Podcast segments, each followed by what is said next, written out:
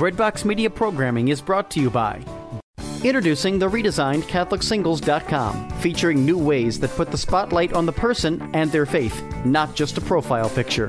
For the past 20 years, faithful Catholics have used CatholicSingles.com, and the reimagined CatholicSingles.com website is ready to help single Catholics take the next step in sharing meaningful relationships with other faithful Catholics.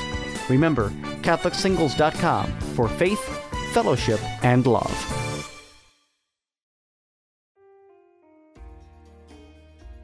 Hello, this is international Catholic singer Anna Nuzzo, inviting you to join me and Father Dan Cambra of the Marian Fathers on a select international tour's Divine Mercy pilgrimage to Poland and the Czech Republic.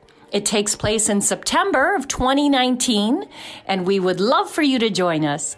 For more information, go to my website, annanuzzo.com. Thank you, and God bless.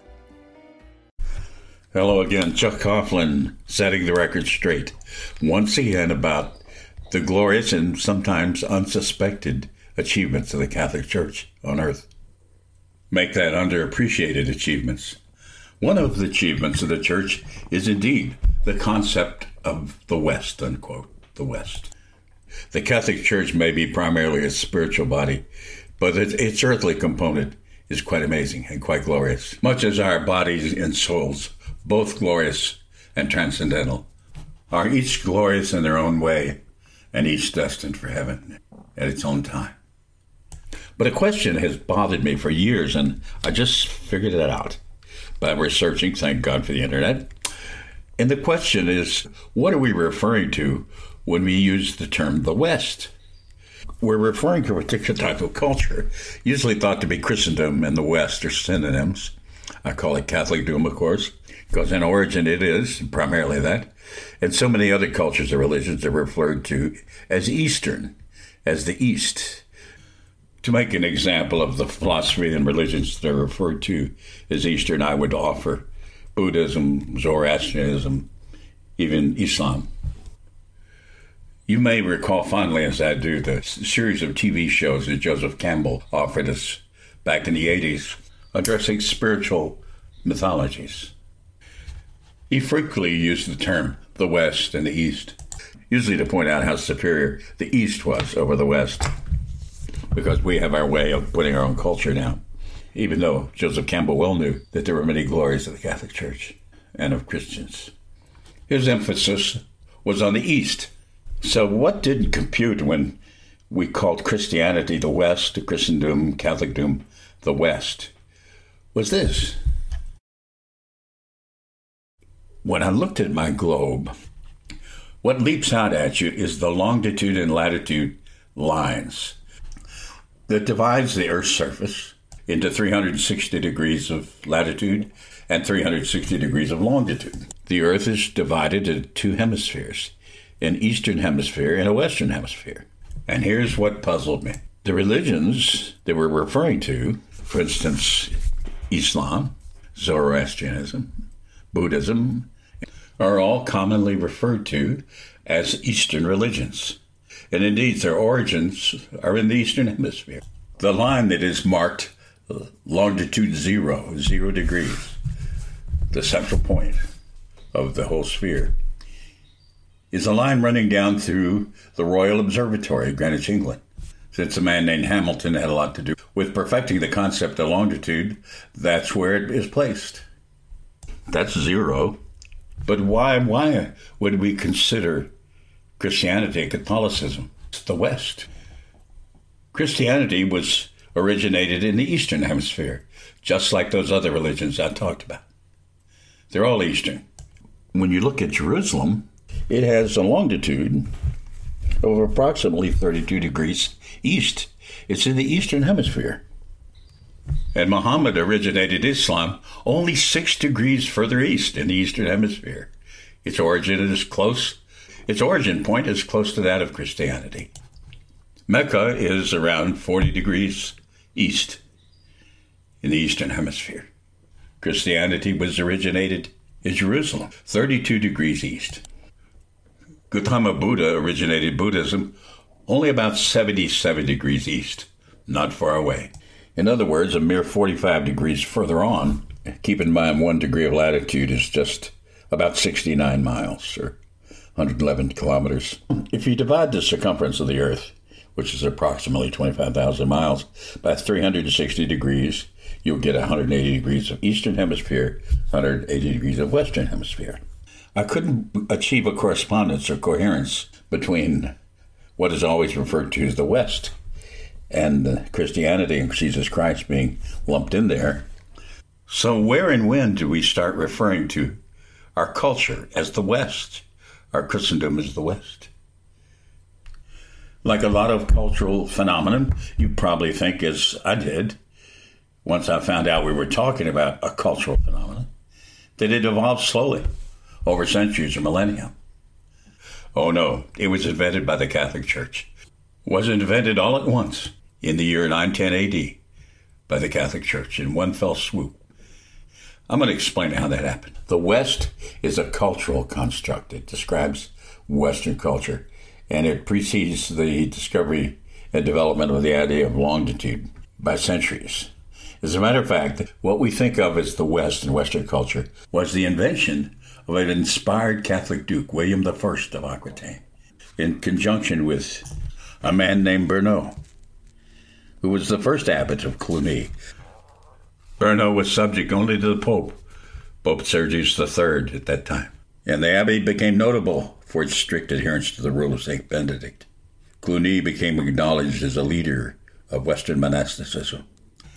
This wonderful act of devout Catholic generosity and invention of William I produced the fertile soil from which what we call the West, Western culture, emerged and became robust. This cultural phenomenon grew and grew and unleashed a flourishing of intellectual activity known as the Scholastic Age, maybe the greatest age of any century. It's the 12th century certainly the age of the greatest academic freedom ever experienced within universities. The beautiful flowering of the democracies, such as ours, came from this separation. This separation was a liberation for both sides. Both the governmental state, the dukedoms, were free to attend to secular matters, very much influenced in informal but powerful ways by the religious side. And the religious side became free to engage in the creation of science in the modern world. This liberation of philosophy and theology from the control of any secular ruler, in having a right from God, an inalienable right from God, to practice the religion that freed the mind to create the scientific method, etc., etc. That's the West. That's where the West came from. Year 910 Anno Domini at Cluny.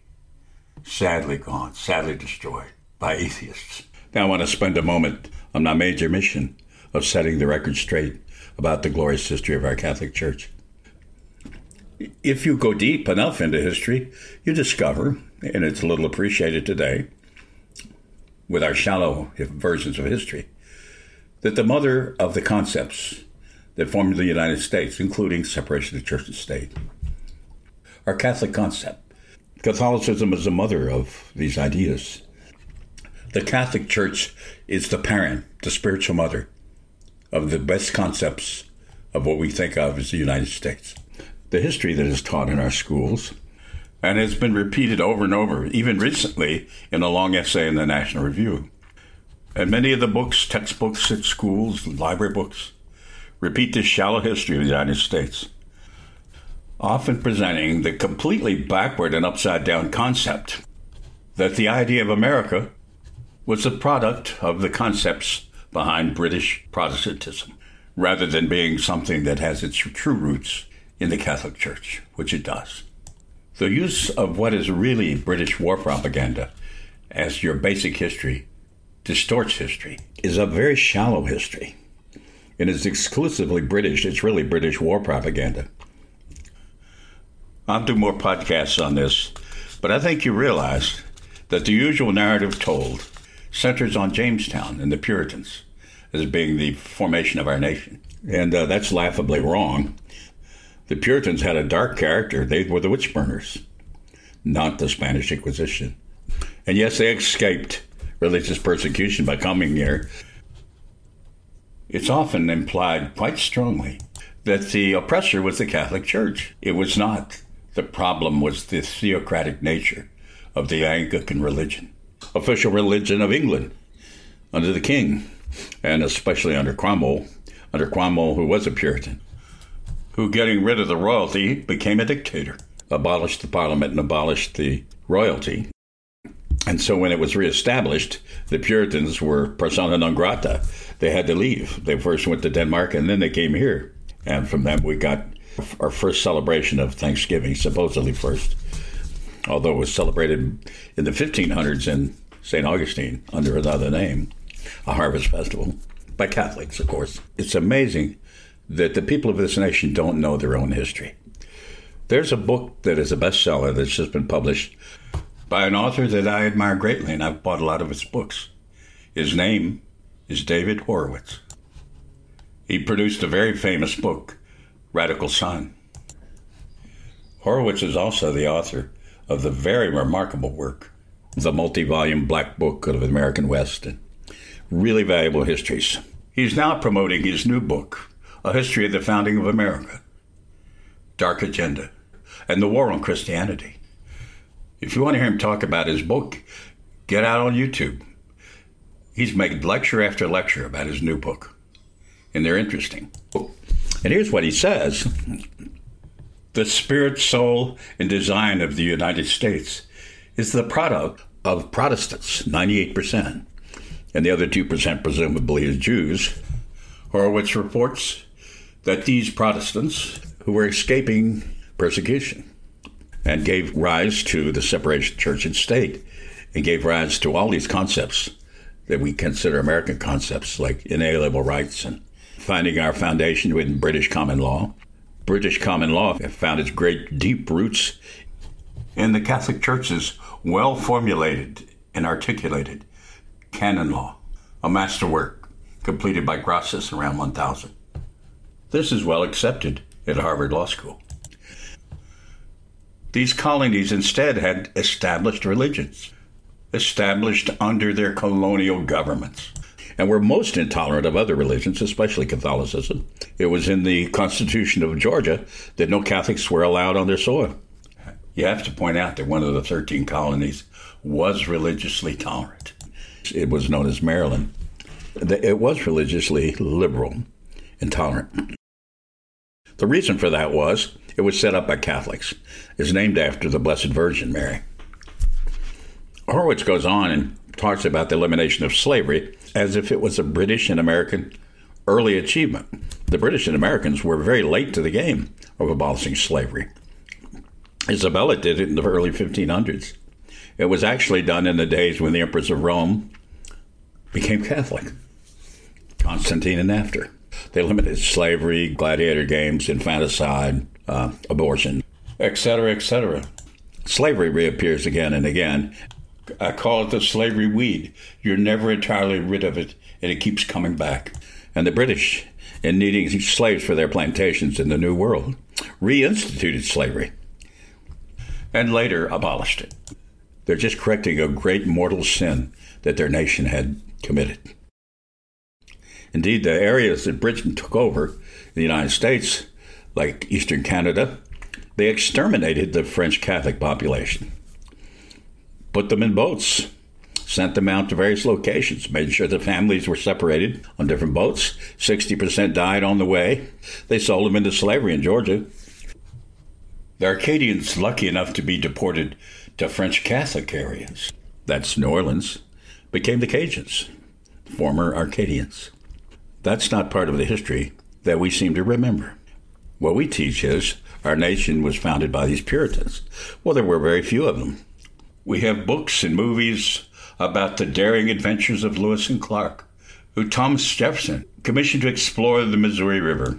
The Missouri had been explored for 100 years and was a well traveled highway, trade highway of French Catholics from St. Louis.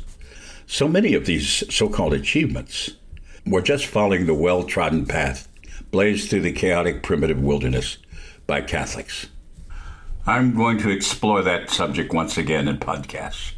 in the future. But let's return to the subject of the separation of church and state being the product of a Catholic culture that created the West, what we think of as the West as Christendom. This feature of separation of church and state was one of the most important parts of producing a true civilization, a truly modern civilization, the West. In this establishment of this order, and it was a truly Benedictine order, reforming what had been a somewhat chaotic situation, endlessly variable systems, and sometimes no commonly accepted rules and order at all governing the monasteries. This establishment of the Benedictine order was a keystone to the stability of European society that was achieved in the 11th century. It must have been magnificent. The largest church, of a basilica really, in Christendom for 200 years, until it was surpassed by St. Peter's. It was Romanesque architecture, but it's on no tour of France. It's gone, demolished, and the individual stones carried off as if it was sort of a junkyard with spare parts for buildings. If the stones were there to be robbed and used in stables and warehouses and houses, it's vanished. They did a good job of vanishing it. We don't even have a picture of it. An accurate picture has never been drawn. It doesn't exist. We have approximations. We have a, a drawing of a model Cluniac monastery, but it's not the one that was there. It was just a concept of one. The atheists did a great job of vanishing and dissolving one more aspect of our culture, our West, our Christ culture, our Catholicdom. We're always in danger of this satanic iconoclastic vanishing by the adversaries of the Catholic Church who desire to destroy it and eliminate it. Yet the church endures. Endures is the correct verb. The church has endured. It's still with us, and it's huge. We've had enormous setbacks, but somehow we come back. We've got to keep coming back. We're in the middle of a great recession, a great setback, a great dissolution of the Catholic Church right now. Perhaps the greatest in history. We have to resist. We have to fight regard actions. We have to keep the church alive. The Catholic Church is Christ's beloved bride on earth. Unfortunately, in 1790, there was the French Revolution. The abbey, now viewed by these atheists as part of the ancient regime that they wanted to overthrow, was sacked and destroyed. There is no tour of Cluny because it does not exist now. It was destroyed, with only a small part of the original basilica remaining. Our hearts have been broken recently by the burning of Notre Dame de Paris just contemplate the sacrilege that happened here. In many ways, a far greater tragedy. We do have pen drawings of it. It was an entire town. So William I made an arrangement with Bernard, the first abbot, to free the new monastery from any secular entanglements and initiate the Cluniac reforms of monastic life. One brilliant abbot succeeded the other in a long line of brilliant monks and they all became statesmen on the international stage. And the monastery of Cluny was considered the grandest, most prestigious, and best endowed monastic institution in Europe. The height of the Cluniac influence was from the second half of the 10th century through the early 12th. While this was going on outside the monastic structures, which had held Europe together like a skeleton, like an armature for so long, outside those structures, the rise of English and French nationalism created a climate unfavorable to the existence of monasteries. Unfriendly, to say the least, since in England it involved the demolition of hundreds of monasteries. The new nation states certainly had no use for an organization autocratically ruled by head residing in Burgundy. The monastery, the abbey, the little university town was completely destroyed in the 1800s. It was sold and used as a quarry until 1833. Today, if you go there, only one of the original eight towers remains of the whole monastery. There are modern archaeological excavations going on since 1927. So I brought you today a strange, almost forgotten story about some great magnificence brought to the earth through God's grace flowing through the Catholic Church. It's like the nostalgic dreams of Camelot, poignant and lost. It was one of history's grandest moments the invention of the West in the year 910 AD, where in a place called Cluny, they built an abbey and really a university town that quickly grew to be home to the largest church in Christendom. This was before St. Peter's in Rome was completed. And it remained the largest church in Christendom for over 200 years. Well, I'm sure you know the meaning of the word abbey. It can refer to a church, but generally it goes beyond that to refer to a grouping of buildings that constitutes the housing and other necessary buildings for a society of Catholic monks or nuns who live under a specific religious rule. Well, at Cluny, the rule the monks lived under was that of St. Benedict of Nursia, who had in the 6th century advocated a life divided between prayer, rest, study, and work. What was it about this happening that made it different? What it was was a true separation of church and state for the first time. This was the great inspiration of William I, Duke of Aquitaine. This site where he built this abbey originally belonged to him, and it was his favorite hunting lodge. Now, in the Middle Ages, a duke often wielded much more power and authority than a king uh, because the dukes held sway over the provinces and power was decentralized. The dukes were often richer than the kings. So William I gave up his beautiful home, and we say hunting lodge, but it was more of a palace. And he also gave the vast lands that surrounded it. He gave it to the monks, and he would no longer have any claim or authority over it. So it was his great inspiration to create a true separation of church and state. That had happened before, of course, with the collapse of Rome by default. Uh, but gradually, the various dukes assumed more and more control over the monasteries and wanted to appoint the abbots and use secular authority to determine religious rules and regulations. Well, this was a reformation. The founding by William I, Duke of Aquitaine, in 910 of magnificent Cluny was a huge turning point in history. It is amazing and a bit discouraging that there's so much forgotten history that is vitally important in order to understand ourselves. He turned authority over to the church in person of the abbot. And the abbot had a certain degree of independence from the pope, but the pope still had his primacy. What resulted was a working balance, a dynamic balance, bending a bit back and forth in a flexible yet ordered way of the Catholic Church against the nation states and kingdoms and dukedoms, and set them free from the defect known as Caesaropapism, where Caesar rules the Pope, as so often happens in history over and over again. You could even say the origin of some of the basic concept of our United States of America goes back to Cluny, 910 Anno Domini, and William I, the Catholic Duke who gave most of what he possessed on earth to the monks, the monks at Cluny. I want to include the Cluniac prayer. They had an official prayer. It went like this O God, by whose grace your servants, the holy abbots of Cluny, kindled with a flame of your love, became burning and shining lights in your church. Grant that we also may aflame with the spirit of love and discipline, and walk before you as children of light. Through Jesus Christ our Lord, who lives and reigns with you in the unity of the Holy Spirit, one God, now and forever.